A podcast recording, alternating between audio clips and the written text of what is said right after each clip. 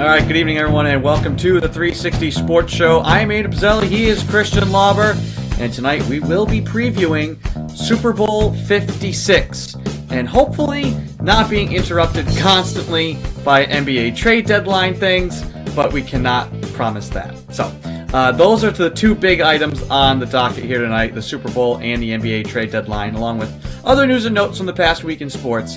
So if you want to reach us during the live broadcast, you can through any of the comment sections of the live streams or by emailing us the360sportshow@gmail.com. So, Christian, let's go ahead and dive right on into the Super Bowl. We obviously, like I said, we're going to have a lot of other things interrupting us throughout the night. But let's start with the Super Bowl and go through that. And, you know, we kind of touched on some things last week, but coming into this game now, with it happening this coming Sunday, how are you feeling about the game and the matchup? Who do you like?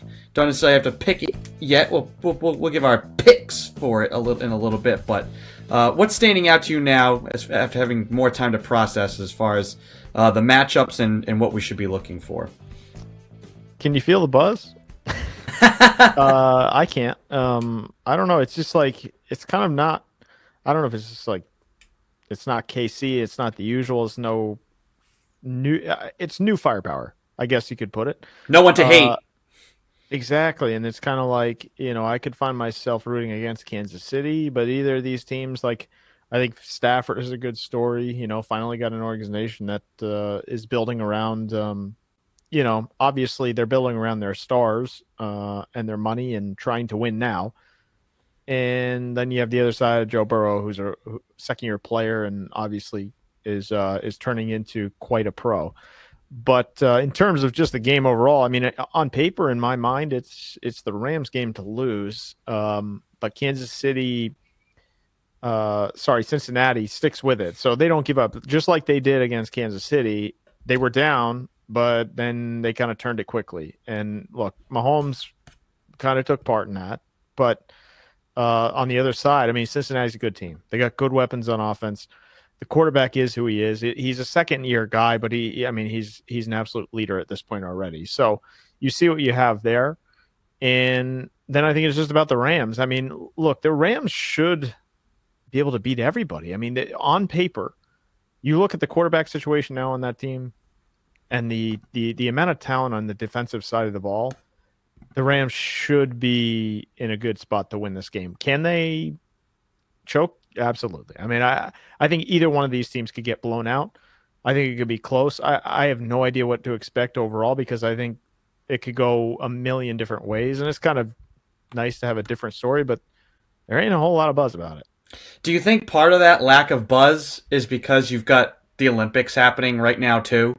Like, it's not this like, oh my God, it's Brady again, or it's Pat Mahomes trying to get his second, or it's the Bengals, feel-good story. Matt Stafford and the Rams, feel-good story. Like, okay, we'll watch when the game's on, but there's really nothing to pick at until the game happens. Oh yeah, and the Olympics are happening too. Yeah, I don't think so. I don't think the Olympics have as much to do with it. Maybe a small portion, but I think it's more of, look, people want to root for someone to hate. I mean, it was the Golden State Warriors. It's LeBron James. It's Patrick Mahomes and the Chiefs. It's Tom Brady and the Patriots. It's Bill Belichick. You grasp Aaron Rodgers, put him on the list. You just grasp at something to root against, I feel like, as opposed to rooting for, unless you're obviously a fan of one of these two teams from that city. But the Olympics, maybe 20%, but I think the other 80 is a pretty solid amount of, like, I don't know who to root for. I'm going to eat good food. I'm going to watch commercials, but there's no real the game itself until you're sitting down watching it. Now, as a football fan, for me, there's more buzz once I'm sitting down watching the game. For other people, it's not about that, especially when their team's not in it. So it's definitely, in my eyes, just more about neither one of these teams is like I want to hate them. You know what I mean? I don't want to root for that team. There's just none of that this year. Yeah, I mean, there's not enough. There's no drama leading up to the game. You know, there's no storybook drama about it, you know, as far as the matchup goes. I will say this. It's a tale of two teams built in totally different ways, right? So, in a way, as far as rooting interest goes, I'm rooting for Cincinnati because it's like this flash in a pan. It's lightning in a bottle. Like, you tanked, you got Joe Burrow, you did nothing to protect him. He gets blown up his rookie year, injures his ACL. You really don't do a whole ton to totally resolve the offensive line issue because it's still an issue. Yet somehow you find yourselves in the Super Bowl, and he's get a hell of a weapon though. They did get him a great weapon with Chase, and he's playing well. Meanwhile, you've got the Rams who have sold their soul the last over and over and over again the last few years to try and get here. They got here against the Patriots and lost. And then it seemed like, well, no, they're going to totally screw it after that. Yet they kept finding ways to just keep selling and selling and selling and mortgaging and mortgaging. And really now, it's now or never for them. So obviously, if you're an LA fan, if you're out there, Los Angeles Rams fans, this is your time. It's now or never. And so obviously, there's a lot of good things to root for on the team. Got Aaron Donald getting a ring could solidify him as one of the greatest defensive players ever, the way his career will go. It's already went a certain way, and the way I'm sure he's going to continue to produce. Putting that ring, putting that championship in your pocket goes a long way. Matt Stafford, obviously, trying to add to and increase and forge a legacy. But as far as how the team was built, you really kind of want to root more for Cincy, even though they didn't necessarily even try that hard. I agree with that. I don't know if they necessarily expected it to happen now, but they're the team that has kind of gone about it more traditionally, as opposed to sell everything, just buy it, buy the championship. Yeah, but then the other side of the coin there for Cincy is like, well, yeah, you sucked for how many years and kind of when a great quarterback fell into your lap. So I mean, there's a little bit of that too. True, yeah. But I would tend to want to root for Cincy more than the Rams. That being said, I think there's two key things here. And I'll ask the questions, and we can each give our answer. Two keys that I think will really determine how this game plays out. The first is, can the Bengals protect Joe Burrow? I think if Joe Burrow has time, the Bengals will be able to do a lot more things offensively because they have a running attack. They've got the weapons. If Burrow's not running for his life, they're going to hang in, if not be in a great position to win this game. They'll be able to move the ball. I think they're going to have issues doing that. Who's blocking Aaron Donald? It could come down, and maybe they don't even have to necessarily. It's like, can anybody going to beat him one-on-one? No. Do you double him, or are you? Can the Bengals scheme it up enough to say, hey, this guy stays in and chips and make sure, and all those things you can do to mitigate a good front seven like that, or a good front four?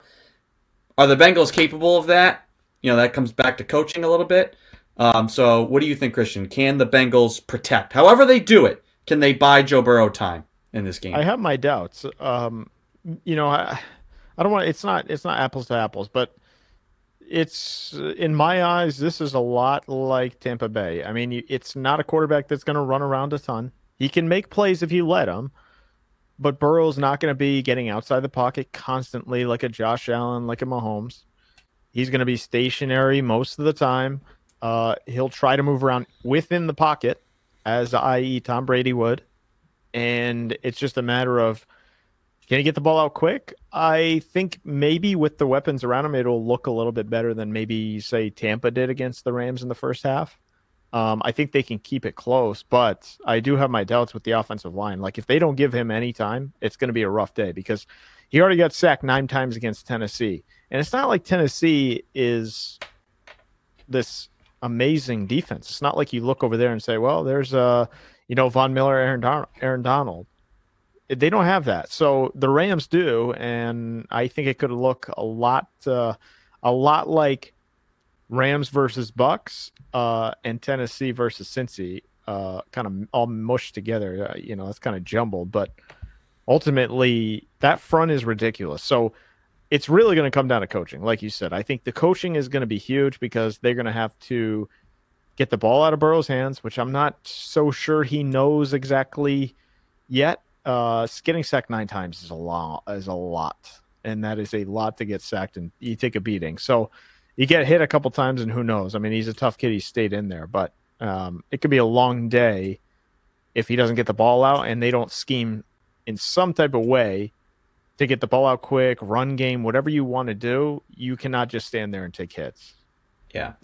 I tend to agree with all that. I think it's going to be a struggle to protect Burrow. That doesn't mean he's not capable of making plays. That doesn't mean he's not capable of avoiding the rush. And, I mean, we saw him what he was able to do when the money was on the table against the Chiefs last week. Granted, Chiefs defense, totally, you know, the Rams are a totally different beast. I do think that that's going to be a struggle. Even if you coach it up, even if you say, chip this guy, double him on this play, that's a lot of mental focus that's required. And you could do everything right. And a guy like Aaron Donald is still going to blow it up.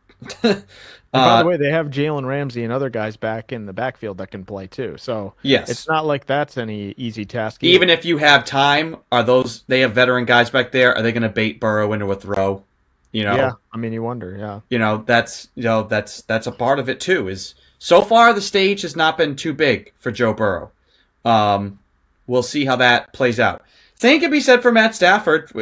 I mean, I think in terms of, you know, the moment being too big, we don't know what to expect out of either of these quarterbacks. Absolutely, yeah. Which is interesting. I think the other side this is what you alluded to, Christian. You know, this is the Rams' game to lose. We think they have the edge with their defense. Can the Rams? Are they going to want to stay balanced? Is McVay going to want? He loves the running game. He wants to have everything predicated off of the running game and the fakes and get all the motions and play action and get it all going. The Bengals are pretty good against the run. Is McVay just going to stick with this, or is he going to be, you know what?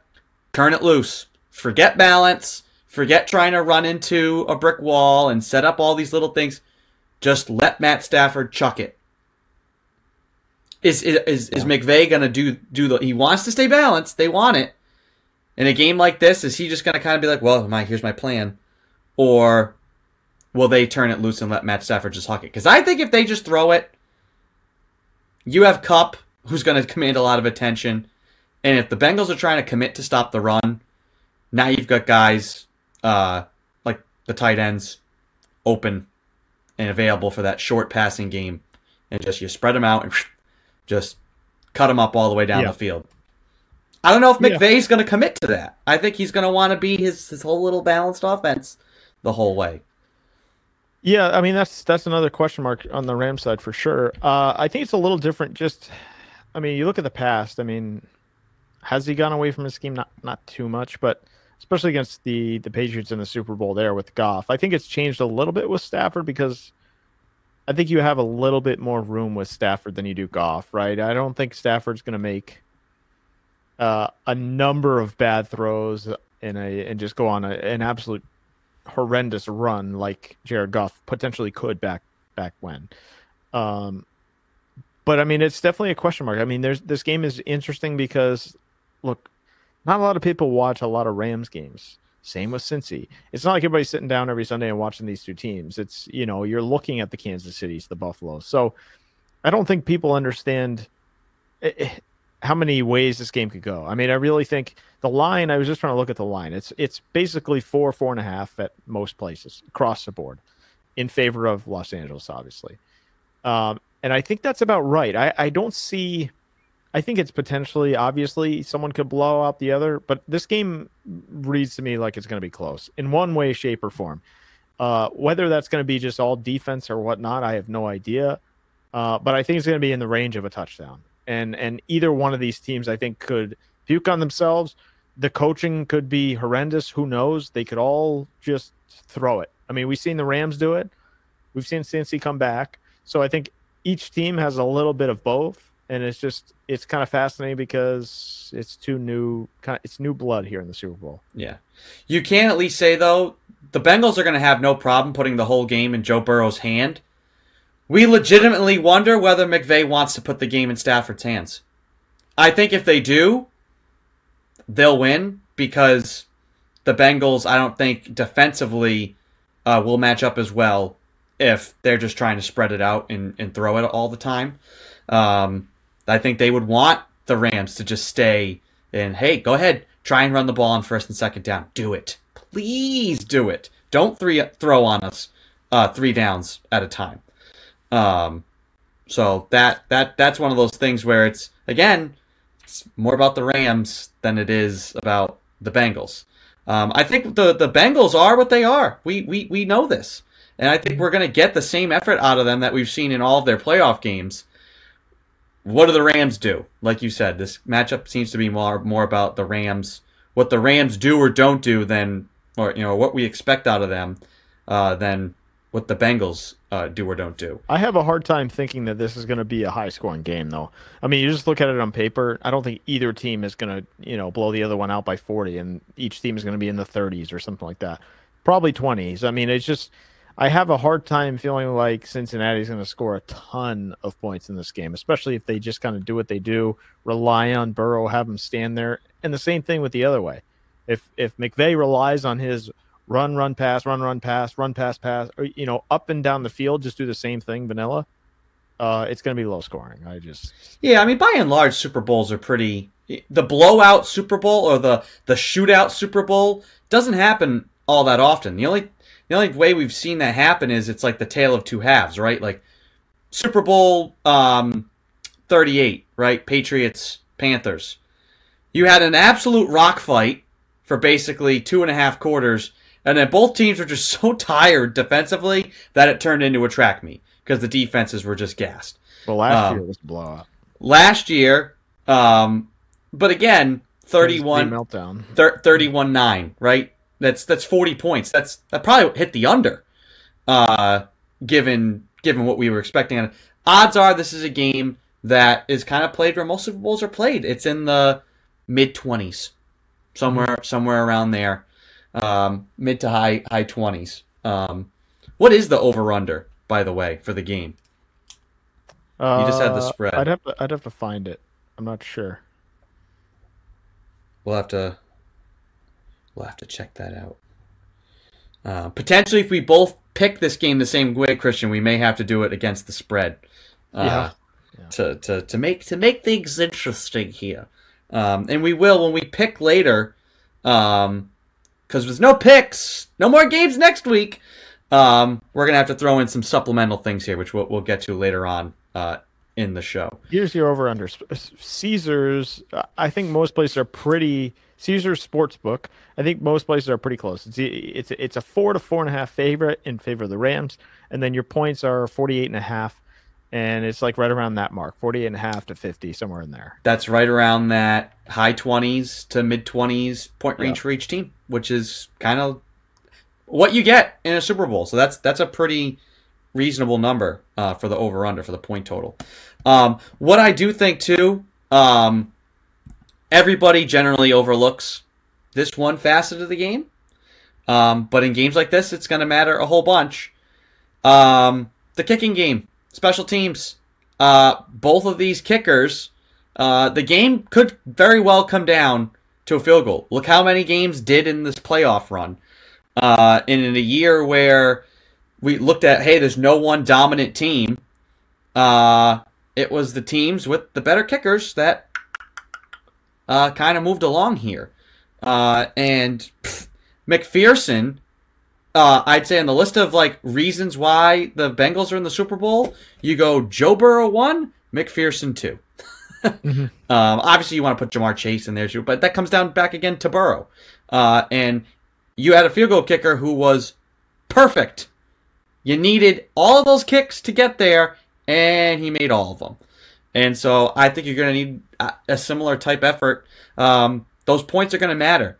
How many times have we seen a team at the end of Kansas City kick a field goal at the end of the first half instead of trying to go for it and rub it in? Right. Guess what? Those 3 points would have mattered. You would be playing in the Super Bowl right now instead of having to just make a kick to go to overtime, which you then lost in. So I think both of the kickers in those types of situations, hey, these 3 points, a stalled drive in the first half, a stalled drive in the third quarter. Maybe you're down 17. Oh, let's go for it because we want it. No, take the points, make it a two.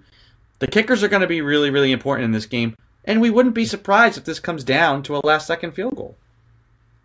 Yeah, 100%. I mean, look, I think kicking is and special teams both, I think, are a factor every week now. I mean, it's just – it seems like it always comes down to something like that, a missed field goal, a punt that's muffed, something like that that always changes one of the outcomes of these games. Super Bowl may be a little different, but I think the pressure is there for something like that to happen. Doink City, maybe. Who knows? Maybe we get a nice doink. I wonder what the favorite is or what the odds are on a doink. Prop bets on a doink. We got to look at that up. Prop line on a doink field goal in the Super Bowl. I'm taking it. I think a doink is coming. Is LA outside? I don't even know. Is the stadium there outside? No, it's one of those like open. It's open air. Right. Yeah. SoFi's got it's, which was when the Raiders played the Chargers there. There was the whole thing. There was lightning, and they had to wait. And they had to stop it. That's right. Because it was like, why? It's covered. And they're like, well, technically, it's an open air stadium because there's that end over there, which is really cool part of the design. But it still kind of made no sense. It was like, but we have to wait for weather. I thought we were immune to this. So I wonder. I mean, kickers should have a nice day in there, but it should be ideal conditions. You never know. There happens to be a windstorm that day, and the winds are blowing directly in that end of the stadium. 20-mile-an-hour winds. I don't put it past the football gods to give us the doink that we so desire. Colin in the comment section. As crazy as it seems for LA to seemingly destroy their draft capital, it's an understandable strategy. Both LA teams have a fan base that is kind of uninvolved for the Rams or non-existent for the Chargers. Trying to establish a Super Bowl win post-move ASAP is a good way to try to establish a fan base that will actually engage and show up to the game / buy jerseys with S dollar sign in the middle there. The Chargers are in a position financially to spend next year too.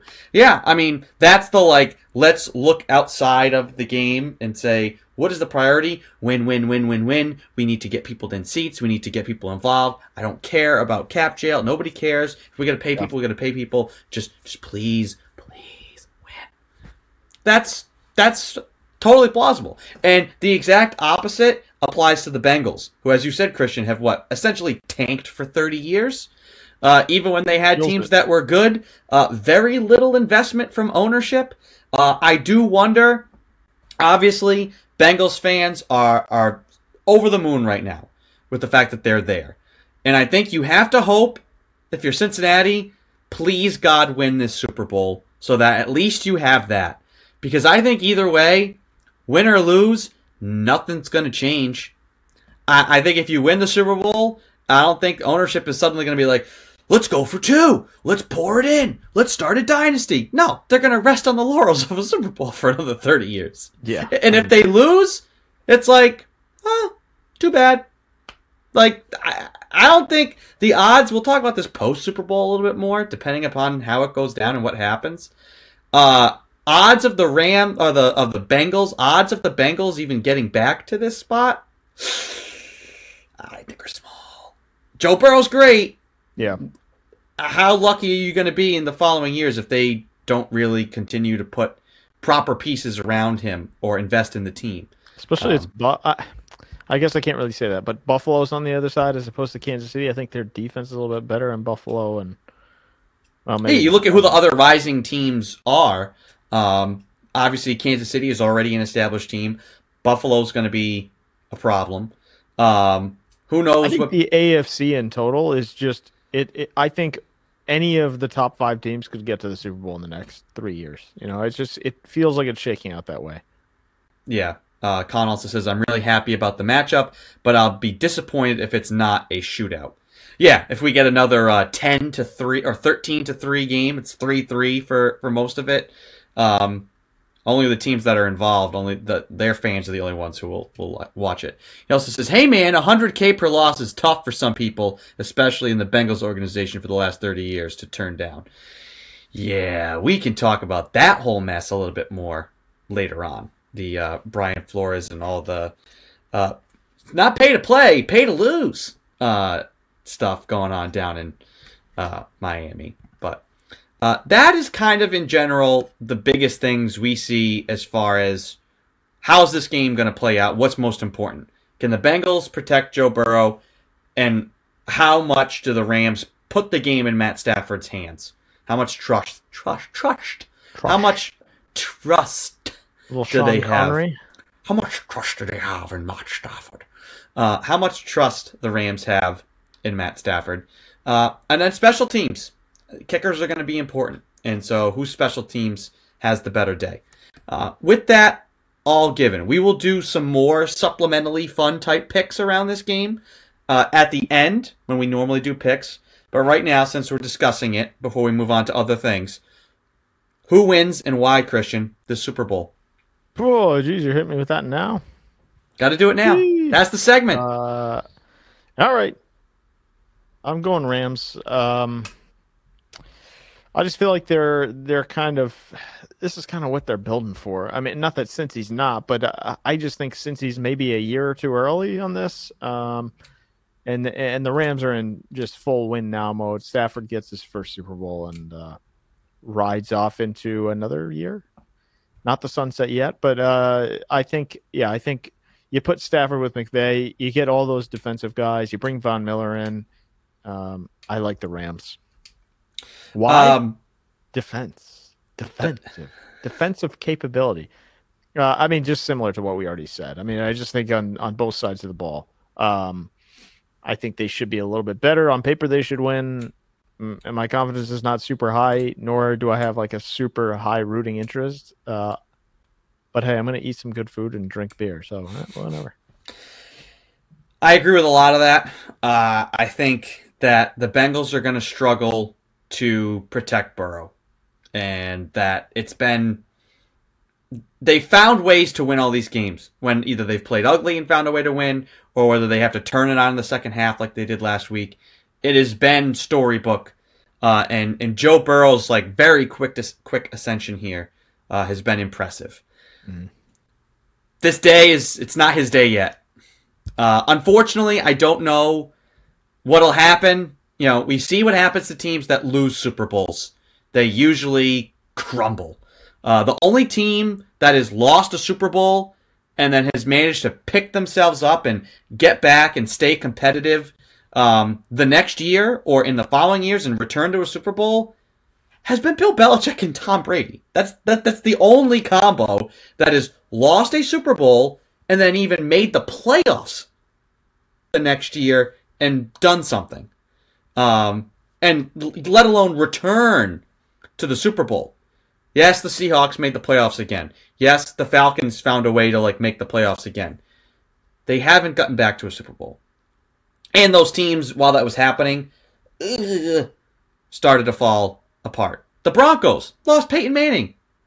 Obviously, they were going to fall apart. The Eagles, that was one of these David and Goliath type runs. They weren't built for sustained success and obviously fell apart. We can go all the way back. The Steelers lose the Super Bowl to Aaron Rodgers. Yes, they've made the playoffs. Ben Roethlisberger kept them sustained success. They never got back. And in fact, that year after losing that Super Bowl, they like really fell apart again. Mm-hmm. Teams that lose Super Bowls, it's just not good. Russell Wilson and the Seahawks. Exactly. I don't know if you said that one. I mentioned that one. Once again, Christian, you're 0 for 2 now on when the hosts aren't listening. Hey, it's late. It's late, sure. But I would have been not paying attention that much if we did this show last night. You would have got me like 10 times. Getting the scope of the sports world, you know, stuff catches my eye. Yeah, but it's just not good. I don't think the Bengals are going to win this game. And I worry what that's going to do. It's why I want to root for them, because I Joe Burrow succeed and do well. But I just don't think they match up well with that defense. I do think that given the fact that they're going to have to throw the ball more, putting the game in Matt Stafford's hands, it's like we've talked about it. This is his time. It's a chance to kind of really release himself from the shackles of being a Detroit Lion. And that he deserves his place with this generation's top quarterbacks. So I just think it's going to be tough. I do think it's going to be a close game. And so I like the Rams by a field goal to win this game. But as we always allow, once the game happens, we leave wiggle room here for both teams to collectively puke on themselves.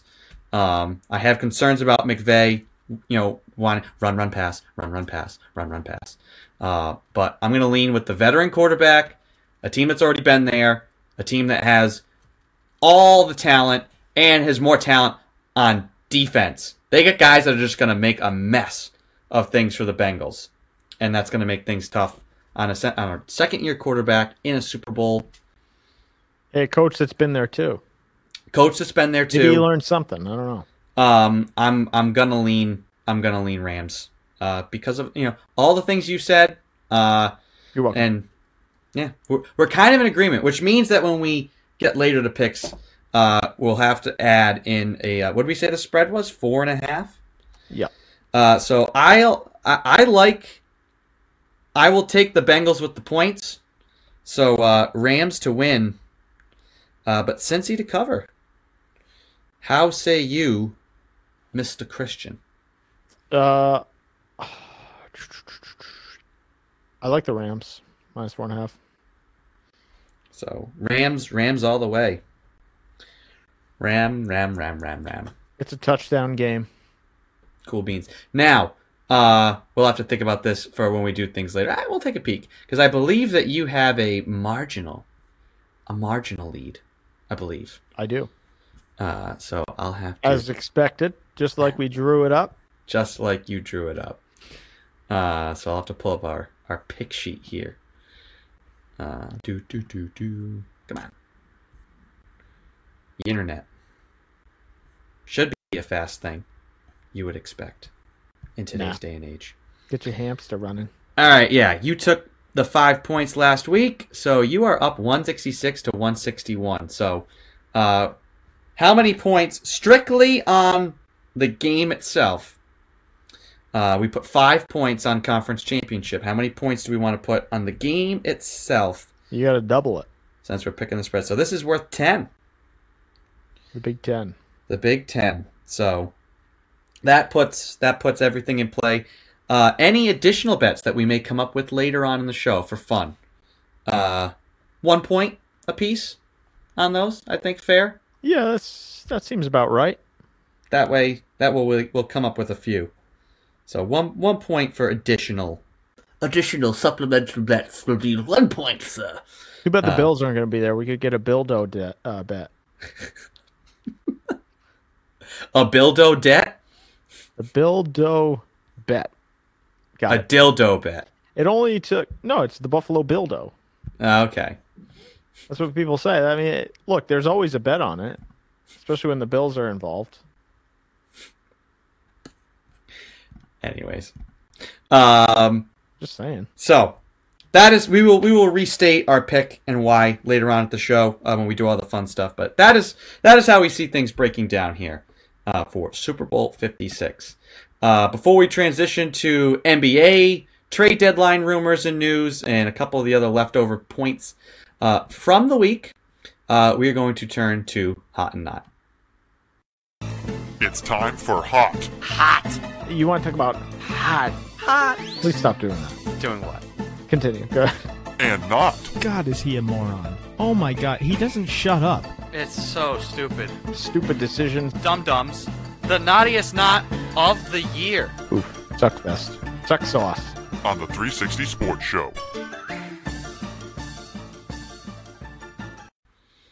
All right. Hot and not are up and down. The good and the bad. Sometimes the ugly. We are going to start, Christian, with you. Go for it. Were we starting hot or not? Let's start with the hot. Always start with the hot. I'm going to just, even though I didn't really watch it through and through, I'm just going to go with Trevor Zegras and his ridiculous blindfolded skills competition goal. Let me see if I can find this clip. Here it is. I think you sent the clip to me, so I can pull it up here. But yeah, just ridiculous. I think he ended up losing. I didn't even catch the end of it because it was in and out, but still ridiculous. And this is the same guy that everybody is like super angry with, that he's like changing the game and putting the puck on his stick and using it as like lacrosse style. And but he's just ridiculous. It's insane what he can do. All right, let's see this year. Oh, honors dodgeball. I mean, you already win right there. Let's see if we can skip ahead. A lot of talk. Blindfolded. Yeah. And we're bringing out a whole bunch of ducks. See if they slow it down, because it is ridiculous. Let's see. There's got to be a point where they show it slowed down here. Okay, yeah, here we go. Right after this. Back after this. Blindfolded. That's absurd. That is absolutely absurd. We'll have to tweet this out for the podcast listeners. But if you're watching that live, I mean, look at that. How's that even... That almost defies physics. I know. It's insane. Is there glue on the stick? I mean, hold on. Let's run that back again. Maybe the tape is backwards? I mean... He's just got it. I mean, it's just... That move right there is the toughest one, where he's stopping and coming back the other way. The fact that puck stays in the blade of the stick there. Not to mention, yeah, he's blindfolded, and he's got people hucking... dodgeballs at him. Now keep in mind, this kid has done incredible stuff in game too, so it's not out of the realm of possibility for him to do something like that. Yeah, take the blindfold off. Yeah, right. If he starts doing that, he starts playing games blindfolded. Now we're talking. That's the next challenge. My hot for the week. Honestly, this is a hot that I could have brought up a few weeks ago, but I had the feeling more was to come, and it has. If you haven't been paying attention in college basketball on the women's side to Caitlin Clark, you have been missing out. So she's a sophomore. This is a sophomore from Iowa. She has already this year, she's breaking basketball for just her conference, for the Big Ten, for Division I women's basketball, and now basketball as a whole. So she's only a sophomore. She already earlier this year eclipsed 1,000 points. She's done that in the fewest games played in a career on the women's side, aside from Deladon. So she's already a 1,000-point scorer. She dropped back-to-back 30-point triple doubles later in January. And so here's a stat. She back-to-back 30-point triple doubles in the NBA, WNBA, and Division I men's and women's basketball since 2000. So these are players at all levels of basketball, men's and women's, who have dropped back-to-back 30-point triple-doubles. How many people 20 years. In the last 21 years. No. How many people do you think there are, Christian? That have done it. 3? Okay, there's more. There's 7. Here's the list.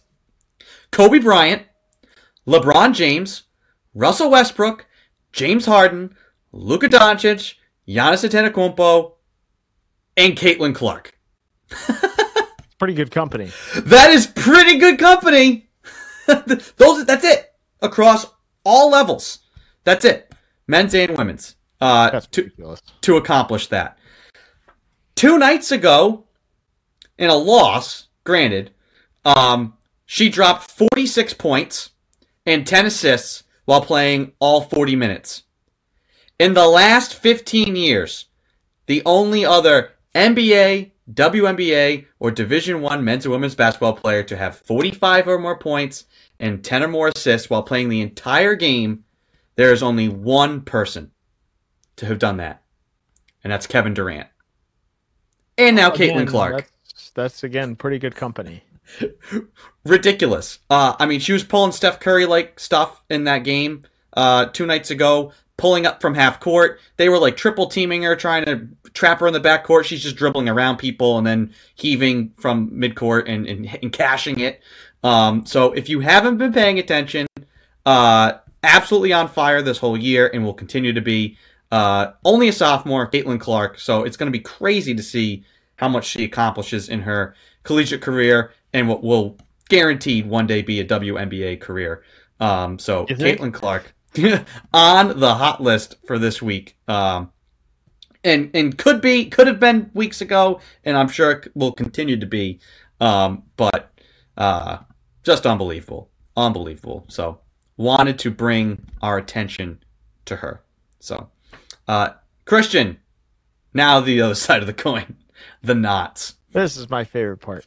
I went with just all-star games in general. I cannot be more bored of all-star games. I'm not kidding. I think they're so useless in every sport. Now, the skills competition, you got me hooked.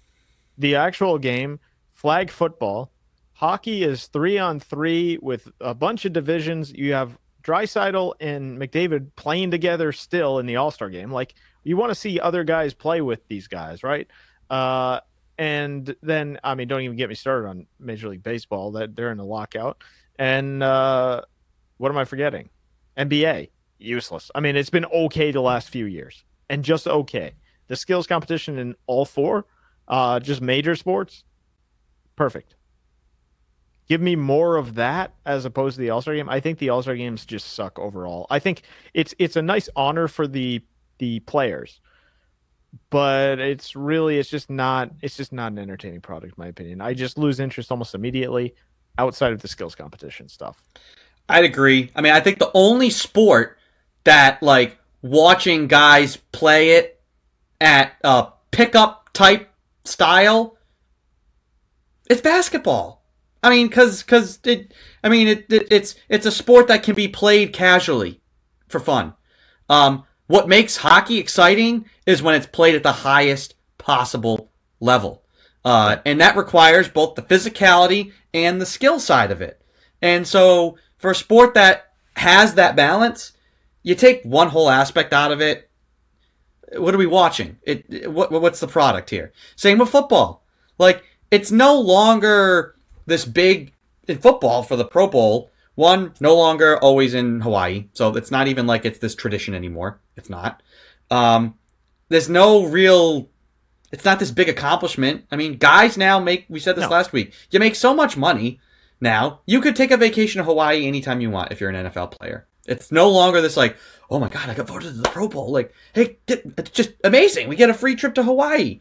And hey, a chance to earn an extra like 50 or 100K. Like, that's a big deal. It really isn't anymore. Yeah. And so to have this just kind of watered down, you see guys like not trying to really tackle or go have speed. It's two-hand touch. No, nobody wants to hurt themselves. Two-hand, we're just touching here. What are we doing? Nobody wants to see that. That's not football. Just name them to the team and have all the, like you said, the skills competitions. Dumb. I agree. Bad products all the way around. NBA, only one that you can kind of get down with because it's like, hey, I want to see LeBron throw an alley-oop to Giannis. Yeah, even that, cool. I envy you if you can sit through the whole game, though. I can't do it. I do. I mean, the new way they end them is interesting. It does create a little bit more. They've at least changed it to acknowledge that something needed to be done. You're a basketball fan, though, more than I am, as opposed to, you know, watching games be... Look, I'm a fan of the NBA, but like the All-Star game just doesn't do it for me. I don't know. And it doesn't for I would say the vast majority of people. 3-point and stuff like that. You look around these four sports, just to finish my thought or wrap this up, is the four major sports you're looking at. These skill competitions are all good. I mean, they're all at least somewhat entertaining, more so than the actual games themselves. 3-point contest, dunk contest. Even that's not what it was, but you got your boy Obi Toppin in this year. And then, you know, things like Trevor Zegras doing that in the skills competition, hardest slap shot, things like that. It's just much more entertaining. Yeah. I did love it. Made me think about it when somebody broke Zdeno Chara's slap shot record. And then he was just like, well, I guess I got to come back next year. And he's just like, I will. He probably never even tried as hard as he could. He just like knew he could just incrementally, like, what's the record? Okay. Boom. 1 mile per hour higher. Yeah. See you guys in a few years when somebody touches this. Yep. I will hold this record for life. So my knot of the week became very easy after the Pro Bowl. Alvin Kamara. Yikes. Basically, he is charged with assault. Him and some buddies, I guess, just beat up a dude in a bar, in a nightclub in Las Vegas. Oh, yeah. And from what I've seen reported, no reason. The person neither struck nor, I guess, really had any sort of serious interaction with Kamara. I don't know what his defense will be, but he's going to have to mount a defense because he is charged with this, potentially, if found guilty, 1 to 5 years in prison. What do you mean? You can't just go around beating people up? Like you can't just knock people unconscious? Yeah. Now, hey, there's the thing. I can't imagine. This is the type of thing where I don't think this is not like a civil suit. This is not something where this guy can just be like, hey, I'm suing you, and hey, you settle, and like they're seeking criminal charges. Mm-hmm. You can't just buy your way out of that. So it's not good. Not good for him. Sean Payton looks smart as heck for deciding to get out of there. Because Alvin Kamara was the only good thing left on that roster, basically. Yeah. And as of right now, I don't think the Saints have taken any sort of action. They're probably going to give it a little bit and see how this thing plays out. It depends on who you ask about the Saints. Who's the last star on that team, just real quick, because the Patriots didn't cover him, so maybe he's not. Maybe.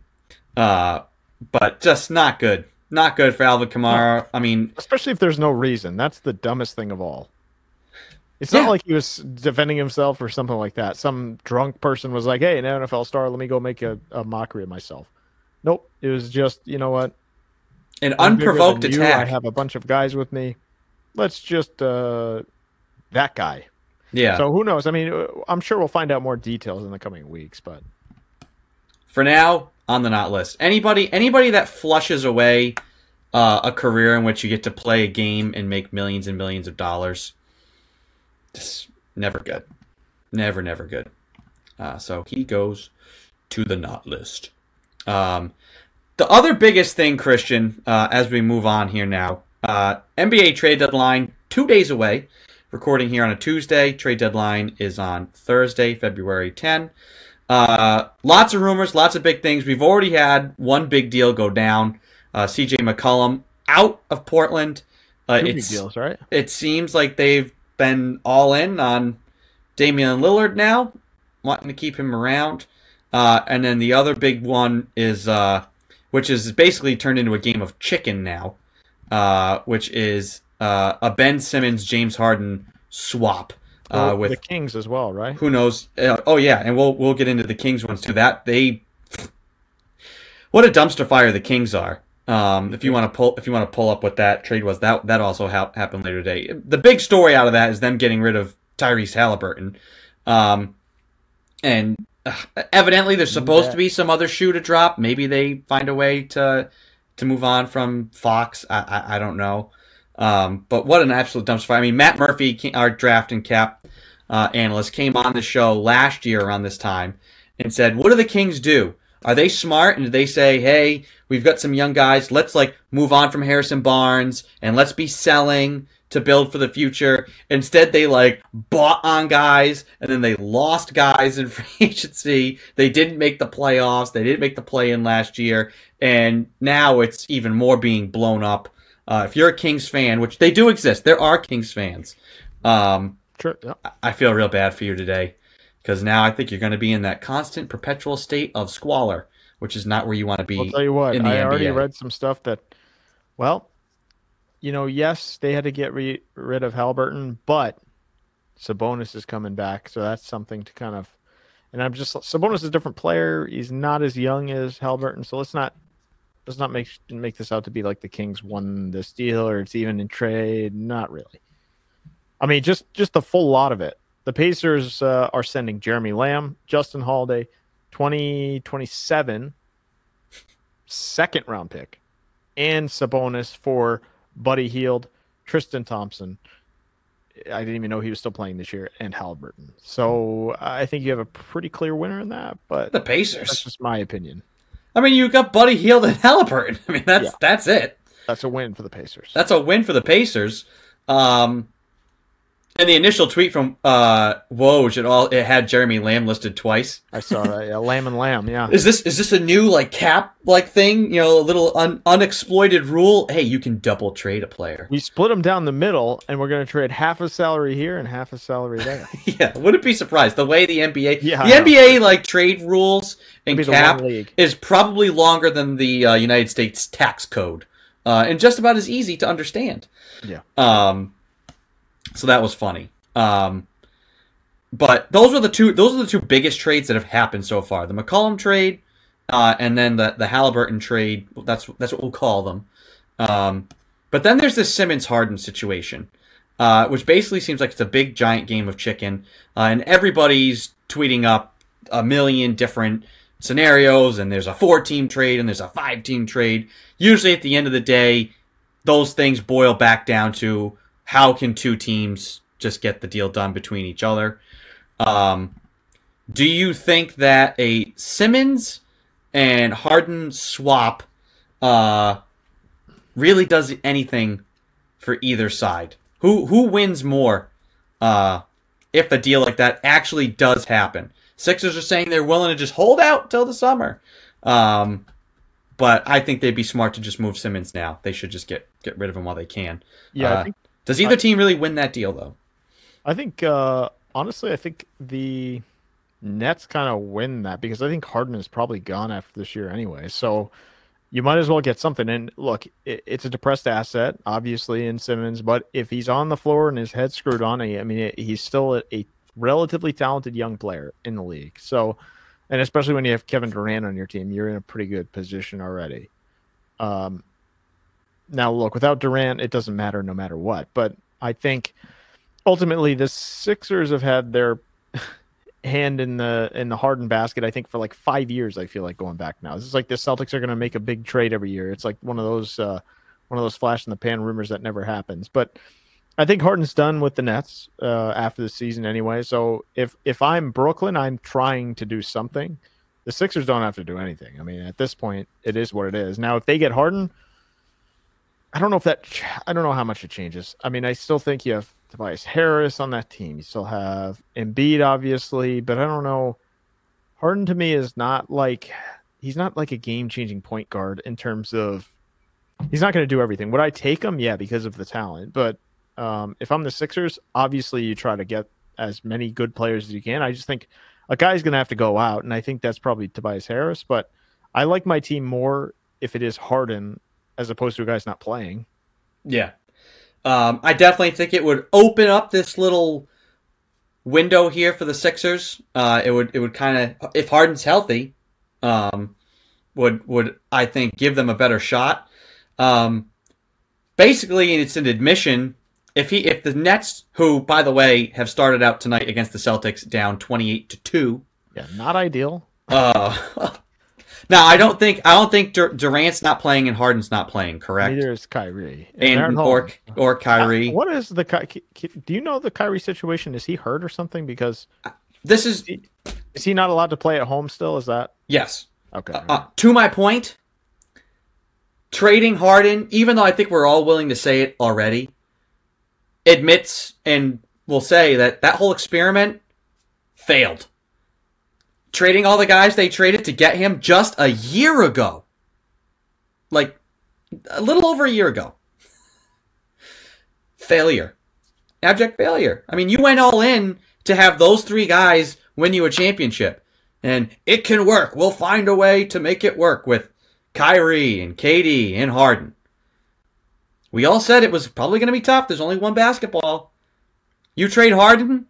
I know injury has played a factor into it, but it's not working, and it never was going to work, and I don't think if they stayed, it would work anyways. Colin in the comment section. We'll just show that on screen for the live viewers there. Kyrie hurt in the brain. That's up for debate. I'm not a mental health professional, so I will not state that as fact. True. Nor am I a medical professional to diagnose such things. But you as a commenter on a sports talk show are more than you're qualified to make those statements, Colin. So we will show your statement and not comment to its validity. But yeah, failure for the Nets, right? If they trade Harden, it's, you know, doesn't matter even if they find a way to win it this year. The Harden experiment was a failure. Well, if they win this year, no. I mean, you can't say it's a failure.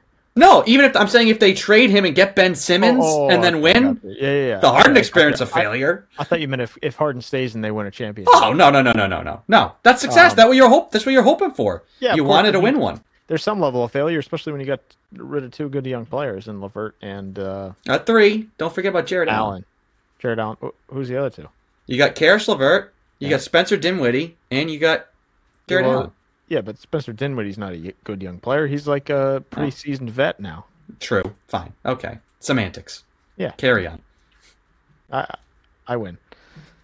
That's what I got out of that. I win. No, but I would say, yeah, there is some level of failure there if you're the Nets, obviously. And also the Kyrie experiment. I mean, look, nobody saw a pandemic and all this other stuff, so who knows if he's playing in these games. Are they better? Probably. Are they that much better? Probably not. So...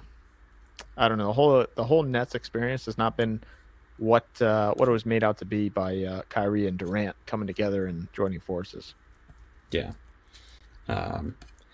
You mentioned this to me earlier, Christian. Obviously, the Celtics every year seem to be on the wheel and part of all these big trades or possible trades. You texted me that Brad Stevens is Danny Ainge 2.0.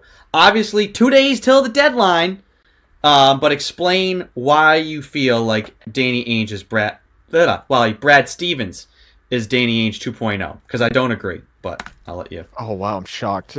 I think that until I see a deal go down, it's the same old story with the Celtics. They're in on just about everybody that's out there. They want to make a move.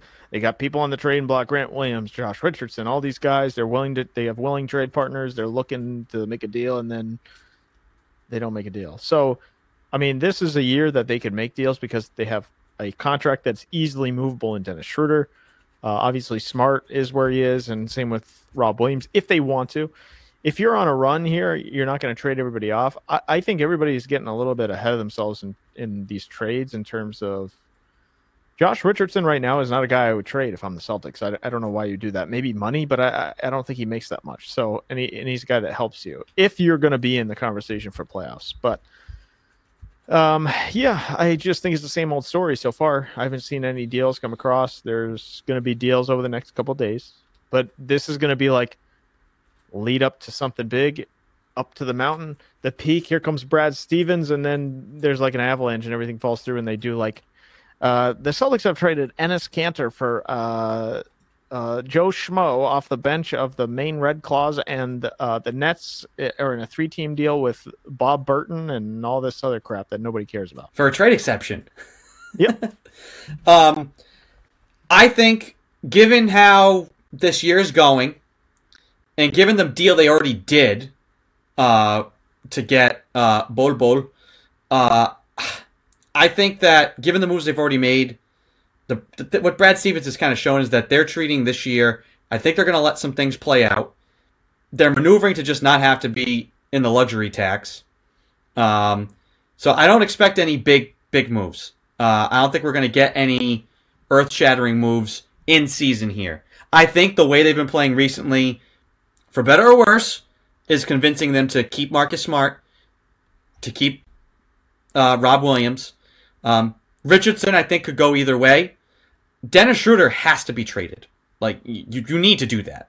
You're not re-signing him. Would you trade him to the Milwaukee Bucks? I think if a deal's done, I think you're going to see something like that. I think you see him. I mean, the trade is him for, like, Dante DiVincenzo and... Yeah, and some other, and like swaps of picks and things like that. Evidently, the Bucks want Grant Williams, who the Celtics are really high on. Now, obviously, I think Dennis Schroeder, you could just straight up not have Dennis Schroeder for nothing, and I think the Celtics are fine.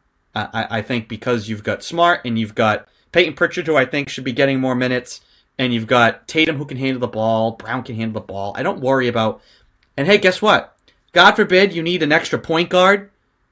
You know who's sitting around that would love to play for cheap money to be a backup point guard on this team? Isaiah Thomas. So if you want your break glass in case of emergency second point guard, third point guard to be on the bench, you're hanging on to this as like I'm just saying that's a guy that like is legit. But you could go find a point guard. You just want somebody to come in and run the point. You could go if you're getting rid of Schroeder, you're looking for a scorer, not a point guard. I'm saying for the people who say if you trade Schroeder, trade him, and say you bring back in that shooter, well, now what do you do about your point guard depth? You can go get somebody. There's gonna be. You also have, like you just mentioned, but I feel comfortable with Tatum handling the ball as much as Smart handling the ball. Same with Pritchard. It's not like Pritchard's just, he can't handle the ball at all when he comes in the game. No, I think he's pretty good. So yeah. So I definitely think that Schroeder gets moved for a shooter. Schroeder for a shooter. How about that? And do the Celtics say, hey, no Schroeder and no Grant Williams, but plus a shooter makes us better? I don't know how much they're trying to like get better this year as opposed to just But if you have be ready for the offseason. A shooter and Schroeder, do you really need a shooter for Schroeder? But I don't think we have a Schroeder. I'm suspect of a shooter in Schroeder, so we need a shooter for Schroeder. For sure. Okay. We needed the for sure there, definitely. That really ended things. That was good.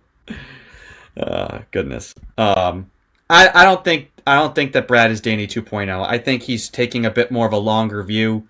With the assets that he has, I just don't think the team's worth like really selling on. And I think you're better off if you're going to go after somebody big. It's going to happen in June and July, not right now. If they hadn't gone on this little run here, because they won 5 in a row now. 5 in a row. They're playing much better. They've turned some sort of a corner. If it was still like. Which they're more than capable of now losing 5 in a row. But I think at this exact moment in time, I think they're going to be willing to just play it out. Play it out and see how it goes. Now,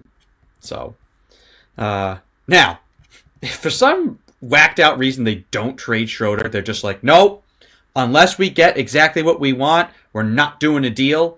Which hasn't been Brad's MO so far. He's been willing to just like give up a little bit more to get something. Or, hey, I know I have to give something because I just want to get rid of Kemba Walker. That's more than that. That would surprise me. I think he's been shown he's been more than willing to play the game and understands he's got to give something to get something. But big things will come in the offseason. And we'll keep you. I mean, so far nothing has broken to my knowledge. I've been refreshing the Twitter sphere. No other big news. Most likely, we will log off for the evening, and that is when some major trade will go down. But Lillard will be off to somewhere like the Clippers or the Lakers. Or yeah. But as of right now, nothing big has broken. I did want to bring up quick question. God, can't talk tonight. Maybe I need a sip of water. We've usually the Twitch comments, get in here and say, hey, stay hydrated. You're right. Leave it to the Twitchers. They have not been here recently, so that's why you're not drinking enough water. This drink is for the Twitchers. Amen. Cheers. Tom Brady, and we don't need to go down the Brady. What did he mean by his statements and this and that and trying to... We did that whole rabbit hole last week. But on his podcast again this week, he was asked about the scenario of, hey, what happens come July, August? You get the itch to play. Maybe an injury happens. Somebody wants you back or you decide you just want to... the Bucks need you or would you unretire? And instead of saying, no, I've made my decision. I'm at peace with it. I'm done. This the book is closed. He said, well, you can never say never. Which for Brady is tantamount to the way he usually goes about things. That is tantamount to saying yes. Does the needle move here for you, Christian, after those comments of, hey, you know what? It's now, what did we say? 5% last week? Of him pulling a Brett Favre? Yeah. Has that percentage changed for you? Not much. I don't know. Does he want to play in Tampa? Does he not want to play in Tampa? Maybe that's the hang-up. Maybe that's where his mind is at. If they trade his rights, will he come back? Maybe, but I still have my doubts. I think maybe 15%. I'd say now, because I think what's going on, I'm not saying it's more likely than not, but clearly he soured on Tampa, like that he can win a championship, that he will have the pieces around him to play at a high level. He already went. He didn't want to stick around in New England and like try and teach guys how to play football and deal with a whole bunch of rookie and second year guys who weren't going to be in the right spots when he's trying to win more rings in the twilight of his career. I don't think he's going to want to just stick around. And yay, I got Mike Evans, but like Gronk's going to be done, and all these other guys are young, and we're going to have to draft guys. We can't sign guys in free agency. The defense is going to decline, and it's all on me again. They got a lot of people moving. That's not going to be what he wants to be a part of. You would get 2019 Tom Brady all over again. So I think this is the best move. Retire. If a situation arises where, hey, there's a team that wants you, and now it's late in the game, and the Bucks can't keep you around, and you decide to unretire, forces their hand. So I think he's just going to sit back, enjoy retirement. Wink, wink, nod, nod, Mike Rabel or Kyle Shanahan. Yeah, and I put it at 25% now. I think it is an even quarter chance. 17.5%. There's a 1 in 8. It's not an auction here. We're not going to meet in the middle. No, Christian. We're going to just keep until we agree. 21.5%. Can we agree on that? 22.3. I could go 22.3. All right. 360 Sports Show agrees. A 22.3% chance of Tom Brady unretired. I say 1 out of 8. 1 out of 8. That's my number. 1 in 8. That's where I immediately go is 1 out of 8. So you're a solid 12% on everything. So I think it's now more likely than not that he pulls a Brett Favre. To close things out here, we're going to restate our Super Bowl pick, but also add in some of these supplemental items here. So first. We've both picking the Rams to win. Christian, you're going to go straight up Rams. I'm going to take the Bengals with the points, which we are setting now. The needle may move here in the coming days, but we'll set it at 4.5. What's your final score? If correct, or how about we do this? Whoever's closest to the final score gets a point. Sure. So what's your final score? 28-23. 28-23. A win by 5. Fifth. Now, if the line moves, I have to redo everything. But no. This is for the record. I am going to say Rams win, Bengals cover, 4.5. I am going to go with a solid 27-24. Too close. Field goal at the end to win. Too close to mine. You have to change. Nope. That's going to make it close. So supplemental bet number 1, field goal to win. I'm saying yes. It's going to be a field goal to win the game. Obviously, I guess you're going to say no since it's 28-23. Field goal worth 5 points for the Rams to win. I'm going yes on that. No, I'm just kidding. I'm going no. Not a field goal to win. You said over under 48.5. Right now you are over that. So I'm going to guess you're going to stick with the over. I guess so. Not hedging. Can't hedge. Well, you could hedge. If you really wanted to, you could hedge. But I'll take the under. You make yourself look bad. What do I got? 27-24. That is math fun. I guess I'm taking the over too, it would seem. Now I don't know about that. Now I'm wondering. Because I think it's going to be, gosh. No. Sticking to my guns. All right, Christian. Coin toss. Heads or tails? Tails never fails. I'm going heads. All right, you go heads. I'm going to go tails. Yeah, you're one of those guys, aren't you? Who wins it? Is it the Rams or is it the Bengals? Since he wins it? Yep. I'm going to say that the Rams win it. There we go. So that's, we got more points on the board. Any fun props? Can you find any fine props that would be worth throwing in here? Because those are some of the biggie type things that happen early on. Like there's always a prop on like the length of the anthem. How long the anthem's going to take to be sung. Let's see if I can find something quickly here. If there's any other fun prop bets or anything we could think of. McPherson field goal makes over under 3.5. How many memes come of the Super Bowl halftime? Oh God! Over under 52. Memes just like. There's no, a bajillion. That's over. The internet exists. Infinite.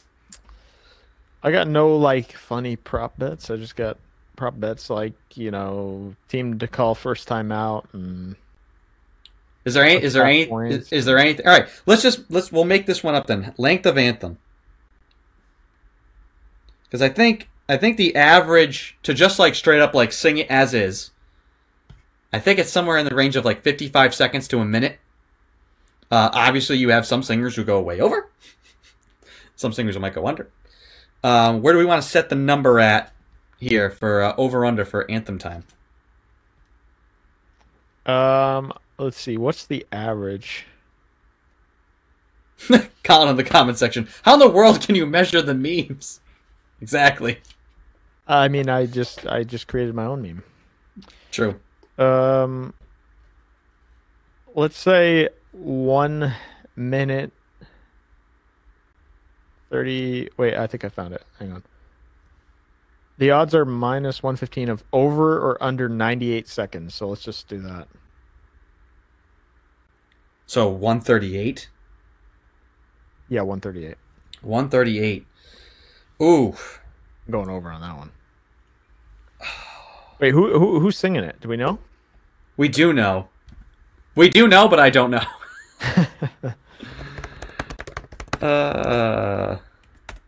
It is Mickey Guyton. You know who that is, right?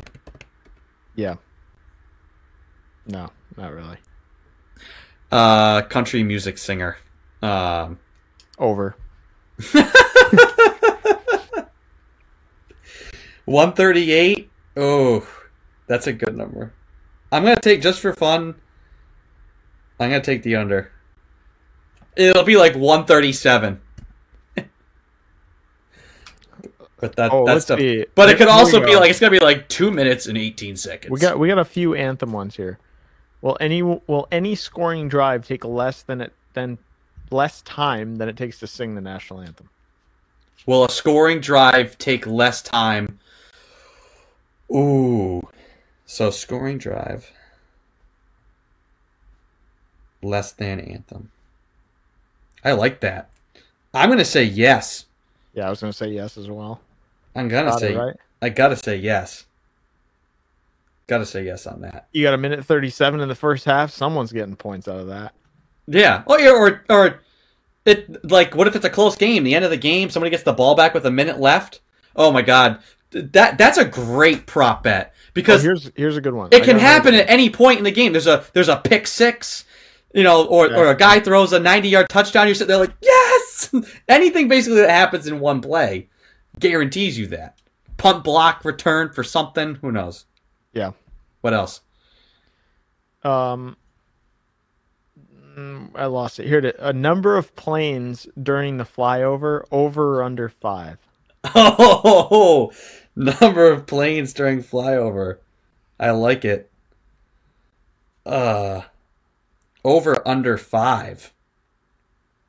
I feel like it's usually 5 is the max. I feel like so usually 5 let's set this at 4.5. You want the odds on this? The options are on Bet Online Sportsbook. It's the odds are -150 for over 5 planes. Under is +110. Let's set this number at 4.5 for our purposes because we're going to go over under. I'm going to go under. I'm going over. Over. Oh man, what else? Any other fun ones? Let's see. Okay, you could pick any number here, but to be shown first during the U.S. national anthem, you could. There's a few options here, but two are Joe Burrow or Matt Stafford, and the other is McVay or Taylor. So we could choose one of those. Who's shown first? Shown first. Either the coaches or the quarterbacks. During anthem. I'm going to go quarterbacks. Yeah. I'm probably going quarterbacks. Yeah. It's got to be. Let me see. Will any word be forgotten from the anthem? That's a good one.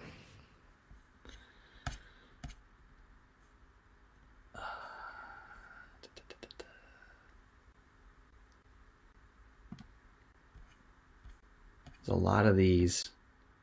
2 years ago when we did this, I found there was all these like crazy fun weird ones. Like I feel like these you need the like real like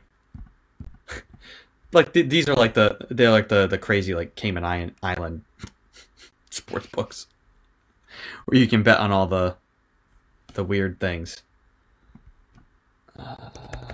Maybe weird prop bets. Let me see if I can find any.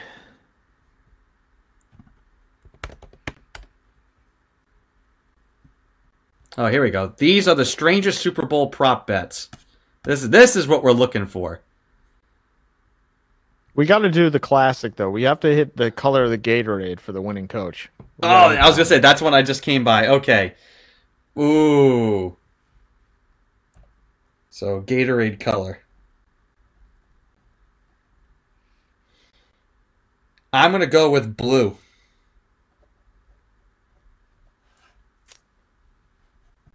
I'm going lime green. Lemon lime. The classic Gatorade flavor. Lime green. Let's see.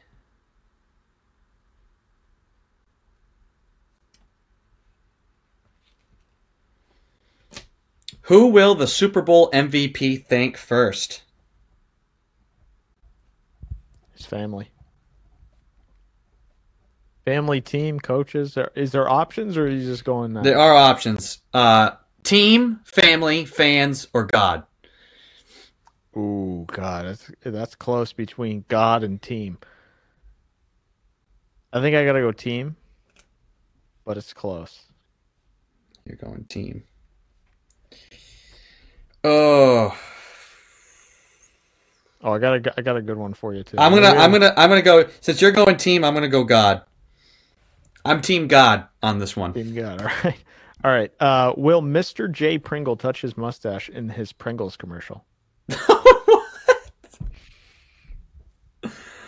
Gotta be paying attention for these. We get commercial prop bets. That was one I saw. Like who's the first commercial? We're just gonna do a couple extra credit. That's one of them. So what is that?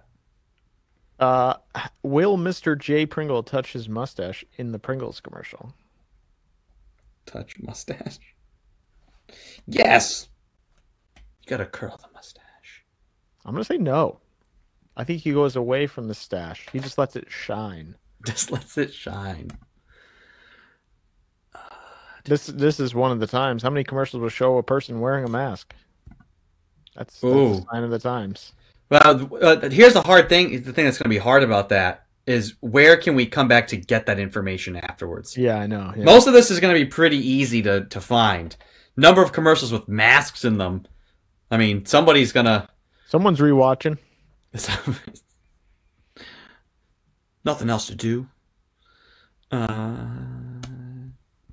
Let's see. I'm looking for some more.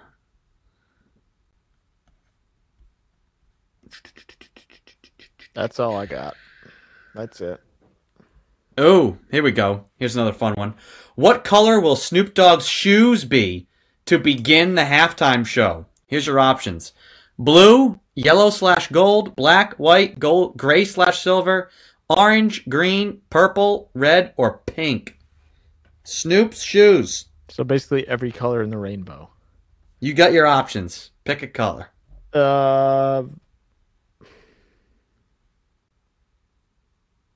Orange. I'm going to go purple.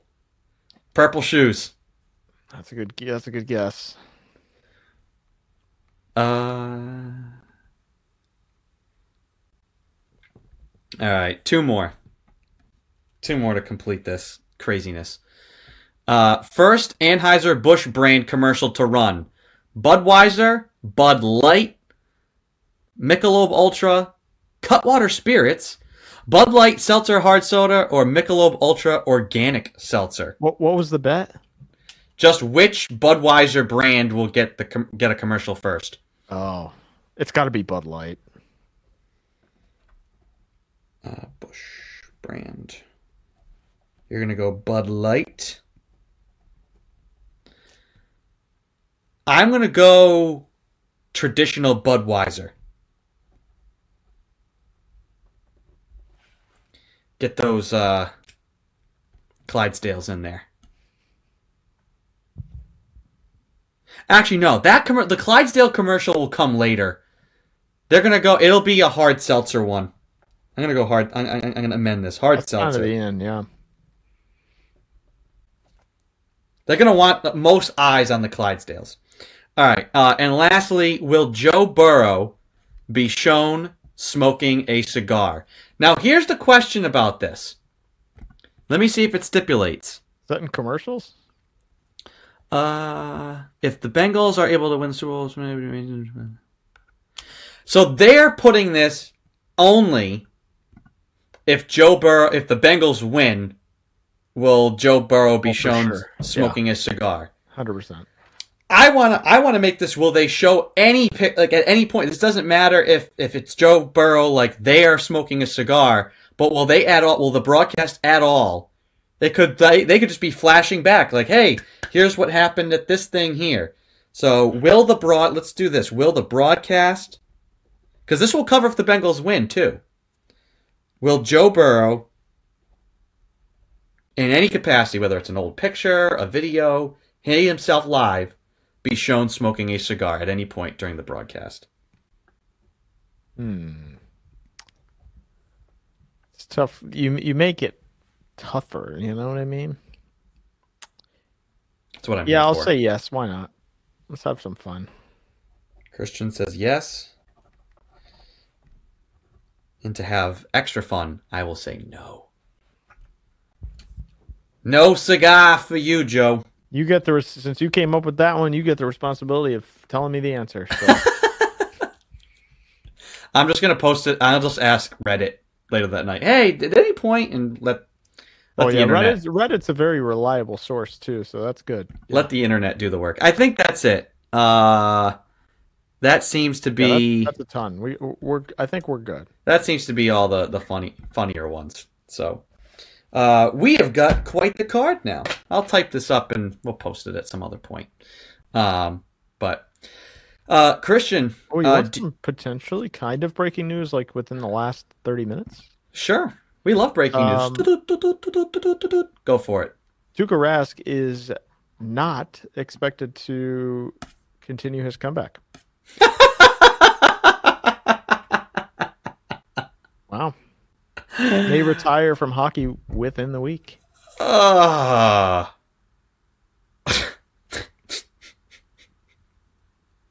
That injury's too much, I guess. Yeah, I'm not surprised at all. But I don't know now. I mean, what do you? What, is this good, bad, or neither? I'm indifferent because No, it's good news, because I think the Rask that was coming back that we saw in the first few games wasn't right. And he just had a major hip injury. Like, let's not forget about that. And you have Swayman, you sent him down. So I think it's important to realize that this is not all bad news, because I think the kid can play at an NHL level, and I think it's important to get him some reps up here. True. Hey, I mean, I guess it's unfortunate for him, but I would much rather him just be like, nope, tried, but it's not going to work, than if he limped around into the playoffs with them like he did last year. And they're like, well, he's our guy, gotta stick with him, he's sticking it out. That's kind of where my head is at. Like, that, I immediately go, well, if he's not right, and then he comes back and he's still not right, are you going to just put him out there because he's Tuukka Rask? So I think it makes the decision easier in terms of there's no pressure to make a wrong choice here. It's all Mark Swayman going forward, and Rask is just, you know, he had his career. It was a pretty good one. He only has the one cup as a backup, but he's still a very, very good goaltender overall. Hopefully, Swayman getting sent down and now being brought back up, hopefully it doesn't affect him.